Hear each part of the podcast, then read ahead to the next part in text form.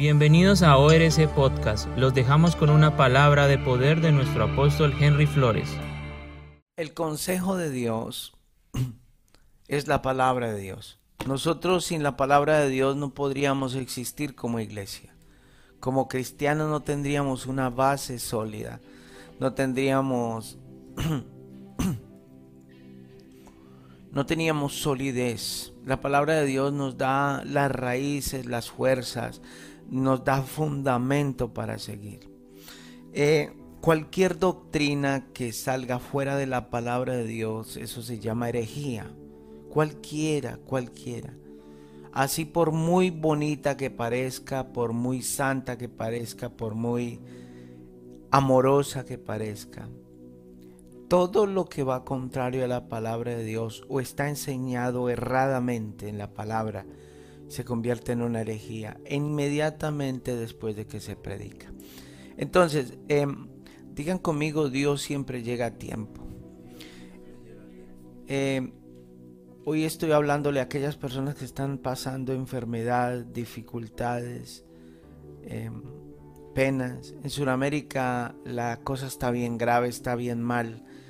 Eh, hoy voy a darle una palabra de aliento a usted que me escucha desde Colombia, desde Perú, desde Ecuador, de cualquier parte de Sudamérica. Dios tiene un plan perfecto para cada uno de nosotros. Es un plan de escape que de pronto no lo podemos ver, pero Dios siempre sabe lo que hace a aquellos que le amamos. Si vamos a ir a Romanos 8:28, esta es una palabra clásica, pero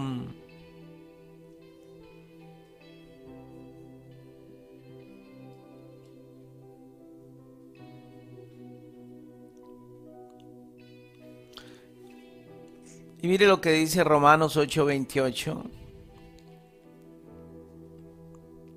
Y sabemos que a los que aman a Dios todas las cosas les ayudan a bien. Esto es, a los que conforme a su propósito son llamados. Entonces mire, y sabemos que los que amamos a Dios, yo creo que si usted está conectado y si usted está aquí en este lugar, es porque usted ama a Dios. Yo estoy en este lugar porque yo amo a Dios. ¿Y cómo demostramos que le amamos? Porque le buscamos. Eh, mire, todas las cosas le ayudan a bien. digan conmigo, todas las cosas. No solamente en tiempo de, de cosecha, sino también en tiempo de sequía, en tiempo de enfermedad. Todo lo que estás pasando y amas a Dios, porque muchas personas se preguntan, y yo me pregunto muchas veces, pero si yo amo a Dios, si yo pongo mis diezmos, si yo ofrendo, si yo amo a Dios, ¿por qué me está pasando lo que me está pasando? Si yo amo a Dios, ¿por qué llegó esta enfermedad? Si yo amo a Dios, cuestionamos a Dios. Y mire lo que dice aquí la escritura, dice que los que amamos a Dios, todas las cosas, y todas las cosas incluyen todas las cosas. Jesús mandó, eh, Jesús fue a la cruz, el Padre mandó a Jesús a la cruz. Dice, dice que para que nos diera todas las cosas. Todas las cosas son todas las cosas.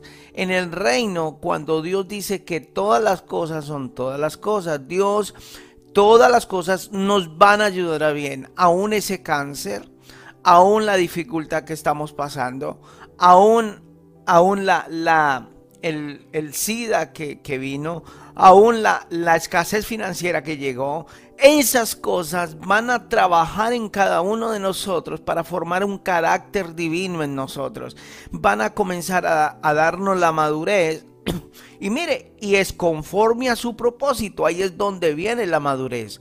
Usted está en esta tierra, usted no está en esta tierra para perder su tiempo, usted tiene un propósito poderoso en Dios. Por eso el diablo lo quiso abortar, por eso el diablo lo quiso matar antes de que usted naciera. Por eso su mamá se paró en una sala de aborto, abortarlo usted y no pudo abortarlo. ¿Por qué? Porque Dios tiene un propósito para usted. Cuando usted llegó al vientre de su madre, cuando hubo la concepción, cuando usted llegó allí, en ese momento Dios le dio un propósito poderoso a usted. Entonces, por eso el diablo no lo ha podido matar a usted. Usted dice, pero todo lo que me ha pasado a mí, yo no me he muerto. Es porque usted tiene un propósito grande. Porque es conforme a los de su los propósitos son llamados. Y cada uno de los que están viendo esta transmisión, de los que estamos acá, tenemos un propósito poderoso en Dios. Porque tenemos que cumplir un propósito, porque somos llamados por Dios.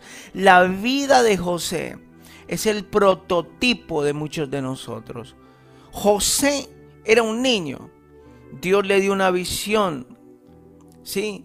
Y, y, son consolador. La historia de José a mí me parece tan consoladora, tan soberana, como veo cómo Dios trabaja en la vida de José. Y a pesar de, de todas las cosas que le suceden a José, José se mantuvo fiel al Señor. La soberanía de Dios, yo veo la soberanía de Dios. Entonces, si todas las cosas ayudan a bien, todos los sucesos, buenos y malos, que pasaron José, vienen a ser parte de la soberanía de Dios. Yo no puedo decir que Dios causa cáncer porque Dios no causa el cáncer. Hay gente que dice es que Dios me dio esta enfermedad. Dios no te dio esa enfermedad, no sea religioso. Es el diablo, las, eh, el, el, padre de la mentira es Satanás. Y Satanás quiere hacer pensar a la gente que es Dios el culpable de todo. Entonces, eh, Dios no había terminado con José. Cuando, cuando sus hermanos lo lanzaron a la cisterna, solo hasta ese momento se estaba activando el propósito poderoso y divino de Dios. La hora cero fue el día en que fue lanzado a esa cisterna, a ese hueco. José, eh, entonces, Dios ha usado cada circunstancia de nuestra vida para llevarnos a sus brazos. Me explico. Cuando José cayó en esa cisterna, le dio la oportunidad a Dios de ir a los brazos del Señor y refugiarse en Dios. Nosotros siempre vamos a tener dos caminos. Tenemos un camino que es el ancho otro camino que es el de creer a Dios. Cuando vienen las malas circunstancias, nosotros tenemos la oportunidad de refugiarnos en el Señor o simplemente alejarnos de Dios. Yo no sé si alguien está aquí. Dígame amén. Entonces vemos cada momento difícil. Entonces cuando, cuando José pasó cada momento difícil, José decidió refugiarse en el Señor. ¿Y cómo lo veo yo? La Biblia dice que en cada episodio de José, y Jehová estaba con José. En cada episodio.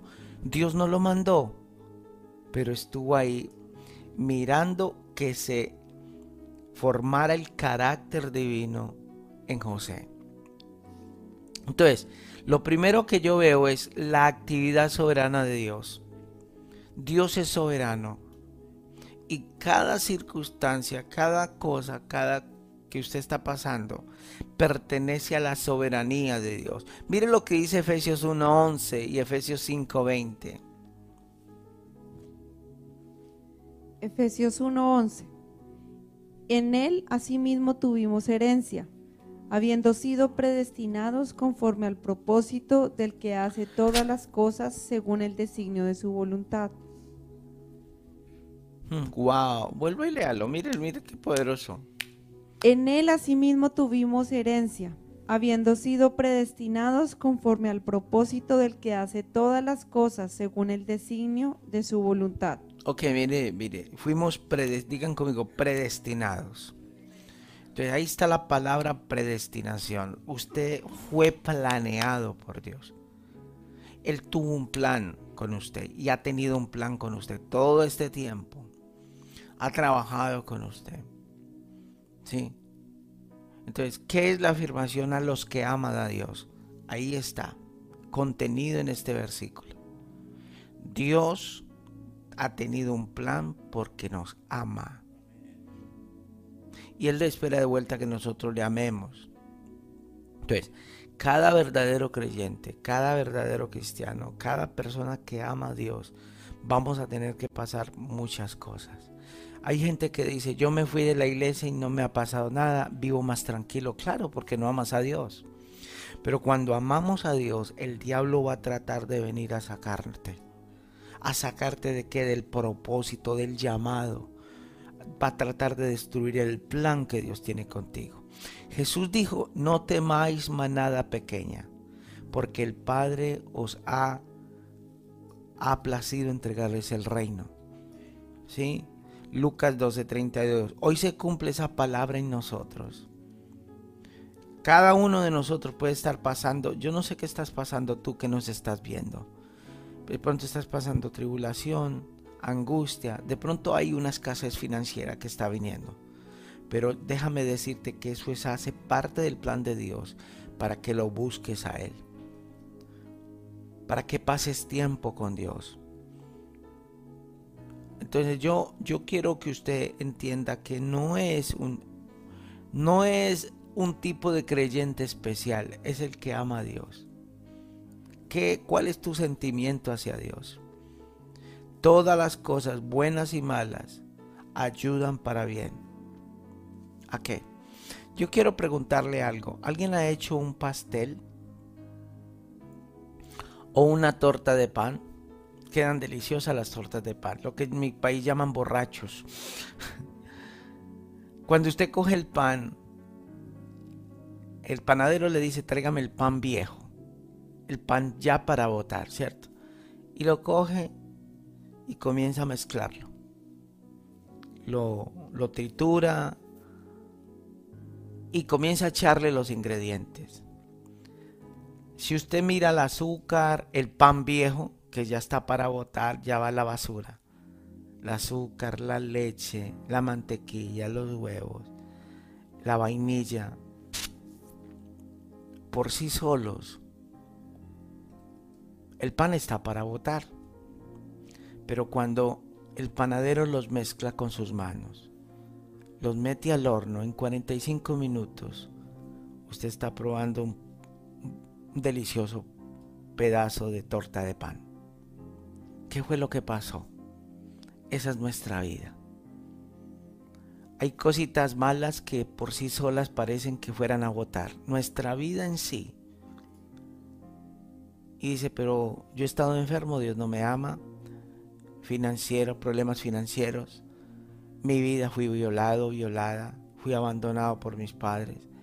Entonces cuando usted mira eso, pero cuando Dios junta todo eso y el panadero que es Dios, lo hace con sus manos, nos forma con sus manos. Él hace un delicioso pastel con nosotros. ¿Usted sabía que José, que José llegó a sentir rencor por sus hermanos?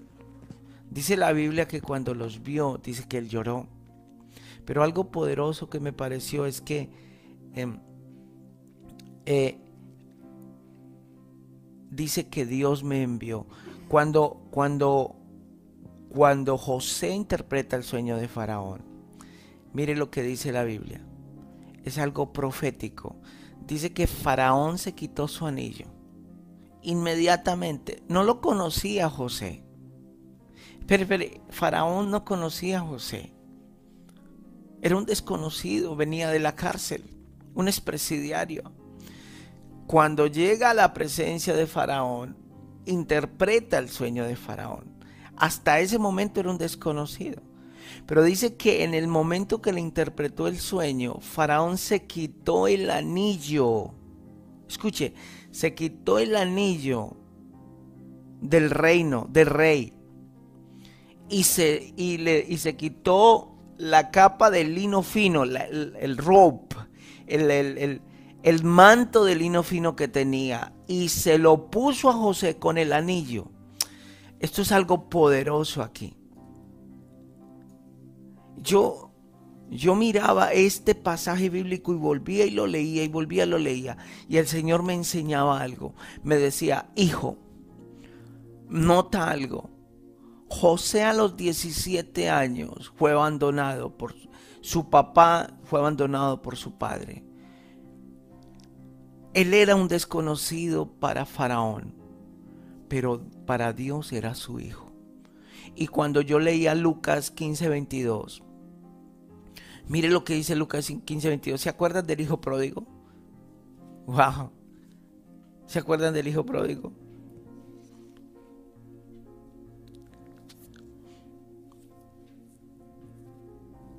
¿Qué dice ahí? Lucas 15, 22. Pero el padre dijo a sus siervos, sacad el mejor vestido y vestidle, y poned un anillo en su mano y calzado en sus pies. Esto fue lo que pasó con José. Dios le dijo, yo siempre he estado al cuidado, tú eres mi hijo. Porque una de las áreas que José tuvo que luchar mucho fue la paternidad. Sentirse abandonado por su papá. Mi papá nunca me buscó. Dice que cuando él vio a sus hermanos, dice la Biblia que él lloró. Dice que José comenzó a llorar y le dio impotencia y rabia. ¿Sabe qué estaba haciendo? Perdonando a sus hermanos. Pero Dios cuando Dios como Padre, porque nos ama, nos entrega el propósito, lo que Dios le estaba diciendo a José es, mira, tú eres mi hijo, le entregó un anillo real y le entregó un rob real. Le estaba diciendo, yo no me he olvidado de ti como Padre. Hoy comienza el propósito en ti. Eso fue lo que le dijo Dios con estas cosas, yo diría, pero wow, qué poderoso. Pasó lo mismo. Pasó lo mismo. Y Faraón le dijo, nadie puede hacer nada sin tu consentimiento en Egipto desde hoy. Todas las cosas que malas que pasó José, Dios la trajo a bien. Y en el nombre de Jesús, toda la enfermedad, toda la tristeza, la depresión, la violación, el abandono que sufriste, todo lo que estás pasando, ese dolor que está ahí, es porque Dios está trabajando contigo. Mm, Dios no mandó la enfermedad, no.